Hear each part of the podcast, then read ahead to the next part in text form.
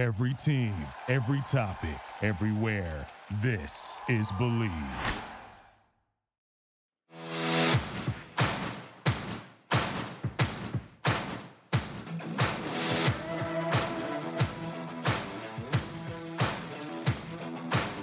Welcome to Bleav in the Ivy League, a look inside the ancient eight teams in the Ivy League and their upcoming games with all of the stats, trends, and analysis that you want to hear. And now, here's your host, Tom Barton. All right, guys, welcome to the show. Then there was one. Yeah, we have one team moving on to the Ivy Leagues into the NCAA tournament. Congratulations to the Princeton Tigers. I am Tom Barton from TomBartonSports.com. Tom Barton Sports over on Twitter, Tom Barton Sports at gmail.com. You want to get in touch with me and go check me out at my YouTube channel. It's Tom Barton Sports, of course. Guys, well, look, the weekend was great. Uh, you watched Yale get put in front by the entire national media. I've been talking about this for weeks. Every time you looked up, it was Yale moving on. It was an easy thing to do. Princeton was at home, and I think home court really, really paid dividends for them. I think everything that Princeton came to was because of their home court this year. That is not a slight. That is just giving you reality. Yale uh, was probably the better team. Penn was the hotter team. Penn ran into, as hot as they were, they ran into Princeton on their own court, right, for two games, and that was was their undoing. This is where we now look at Princeton and you're not sure what to look at them moving forward. I'm going to break down their game with Arizona. Look, a number two against a 15 seed, you're already expected to be big. The spread's 15 and a half. You're already expecting Arizona, who's 28 and 6 this year. Tommy Lloyd takes his team to, to win and to crush Princeton. But can Princeton can pull one of those miracle upsets? We've seen it happen before. Is that this Princeton team? you know, immediately right away, I talk to people from the Ivy League. They go, well, they're not even the best team in the league. Okay. I could sort of agree with that. I could see where you could say that Yale is better and playing on a neutral court. They win that game. Uh, sure. They weren't even the hottest team in the league. Again, sure. You could definitely argue that Penn was a hotter team. Maybe they would have given a, a Arizona a better nightmare matchup. Although I do think, by the way, if Yale was here, I think Yale gets a 14 seed. Uh, Princeton has its holes. But Princeton also just won three games in a row. Uh, the, their toughest three games of the year, you could argue, uh, as far as competition goes. An overtime game against a red hot, streaking eight win in a row Penn team. Then they had to play them again, right? Another uh, game, and then they had to go take on Yale for the championship. So they are they they certainly have momentum. They have to have their confidence as well. That's pretty huge. Okay. Princeton won 28 games this year. Let's not make like, you know, they backed into this thing, right? They, they won 21 games. Mitch Henderson did a great job. Great job. So they're going to be in the South region, okay? They're going to be on court uh, and Sacramento, and this is going to be the Thursday game for anybody that, that's looking for them. Um, let's break it down. You know, I'll break down Arizona here for you and and, and in, intertwined in that I'll t- tell you how I, I, think Princeton can defend them, how, how they can utilize their offense, and what I think is going to happen here. You look at where Tommy Lloyd came from. He came from Gonzaga, right? 20 years under him. Um, they hire him away. Clearly, he learned quite a few things. Arizona was very good this year. Very, very good this year. Uh, when he starts to take over two years ago, Arizona was in a good spot. But it doesn't matter. 61 and 10 is still 61 and 10 over two years. Arizona is a dynamic force. And we've watched them fail on the big stage in certain spots. Certainly last tournament, yes. We've watched them fail on the big stage against UCLA when they were healthy this year. Yes. I get that. Four of their top five scorers, though, are from overseas. So they play a different brand of basketball that can drive teams crazy. Okay. Guy has almost 20 points per game. Ballo has uh, uh, 14 points per game. Uh, kid from Sweden, Larsson, has 10 points a, a game. Uh, Krulsen has 10 points a game. I mean, they have all of the these guys that are playing that European style. This is where I think Princeton can, can be helped out.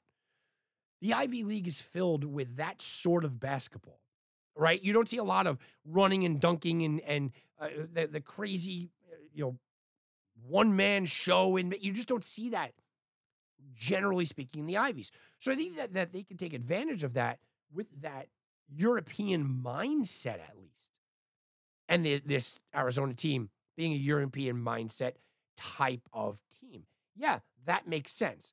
Now, I will say this look, Arizona ranks 10th overall in KenPom, and a lot of people just live and die by KenPom. I don't, but they're 10th overall right? They are fourth in adjusted efficiency, 41st in defensive efficiency. They don't have uh, many downgrades, we'll say. Princeton, they're 112th. 103rd offensive efficiency, 137th defensive efficiency. That's a problem, okay? That's a problem. But they do have a point forward, and we talk about point guard play a lot here. They do have a point forward leads a team that that he leads a team in uh, assists, he leads a team in points. To me, he's he's the best player that's going to be on the floor. That's including Arizona's team. He can take over, or does Arizona put all their eggs in their basket, which I think they do, and just try to shut him down completely? Right? I mean, I just try to completely shut him down. The Ivy Leagues were good this year, middle of the pack as far as RPI goes. Actually, you know, 15th best out of 33. So better than middle of the pack as far as the RPI. It's not like this was a walkover conference. Like I just said, Princeton took on three really tough teams in a row.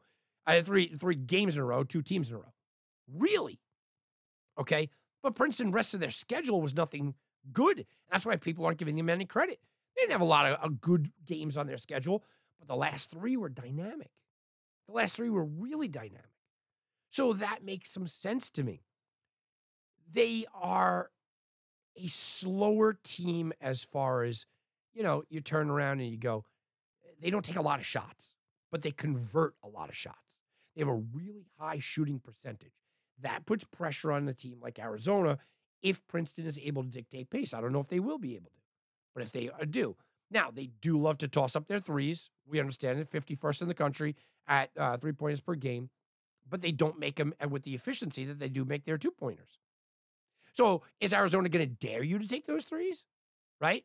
Are they, are they going to dare you? Now, Arizona is fantastic defensively, top 35 in the country inside and in the paint. But you know what? They can give up some rebounds. They can get uh, beaten on the outside. And all of a sudden, I'm starting to make a case for Princeton that few people are making. All of a sudden, right? Arizona likes to go inside. Okay, well, you know what? Inside's perfectly fine for Princeton as well. That's perfectly fine for them. Princeton defensively, right? They like to be underneath. They enjoy it. They rank top 30th underneath the basket. So if Arizona is hell bent on getting the ball underneath and playing in close and trying to bully ball Princeton, Princeton's going to efficiently take their time, pick their spots, and then every now and then hit you with a three. And if they could get hot from three, guys, if they could go crazy and get hot from three, yeah, absolutely. I think Princeton could stay in this game. Like I said, spreads like 15, 15 and a half, depending on where you're looking. I think they can keep this close. Now, a lot of people are going to look at the, the Wildcats and they're going to go, look, this team has uh, covered three out of the last 16 tournament appearances. They're a bad tournament team. It is a new coach, right? So I think we have to look at that. And you have to look at style of play and who Princeton is. The public will not back Princeton. It's not going to back Princeton, not because they don't like Princeton.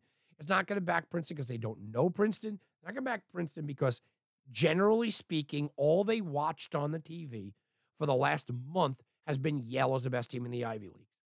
They've watched that from my analyst that took the easy way out. So you're going to watch an inflated line. To me, this is this is a 10 point game, right? I mean, this should be a 10 point game. But the line is up to 15 and a half because it's Arizona, because it's a two seed against a 15, because Princeton shouldn't be here in a lot of circles. I get that. But when you look at straight efficiency, I like the efficiency. I like the underneath play. I like the defense under the basket. I think Princeton could cause some headaches here. I don't think I'm putting Princeton ahead in my brackets, but I think Princeton can cause some headaches and could cause some headaches for Arizona in a big way if they get hot from three. If they get hot from three, guys, I may be talking to you next week about Princeton moving on if they can get hot from three. If they don't get out from three, I think it's a close game, it's a good game, and a good showing from the Ivy League would be fantastic for this conference. All right, guys, enjoy the game, enjoy the conference. Uh, let me know. Let me know what you guys think. What do you think of a final score? People always asking me for final scores. Uh, I'll, I'll give you how about a decent score? 71 61. Arizona, unfortunately, upends Princeton. Have a very good weekend, everybody. Thank you for listening to Bleav. You can show support to your host by subscribing to the show and giving us a five star rating on your preferred platform. Check us out at Bleav.com and search for B L E A V on YouTube.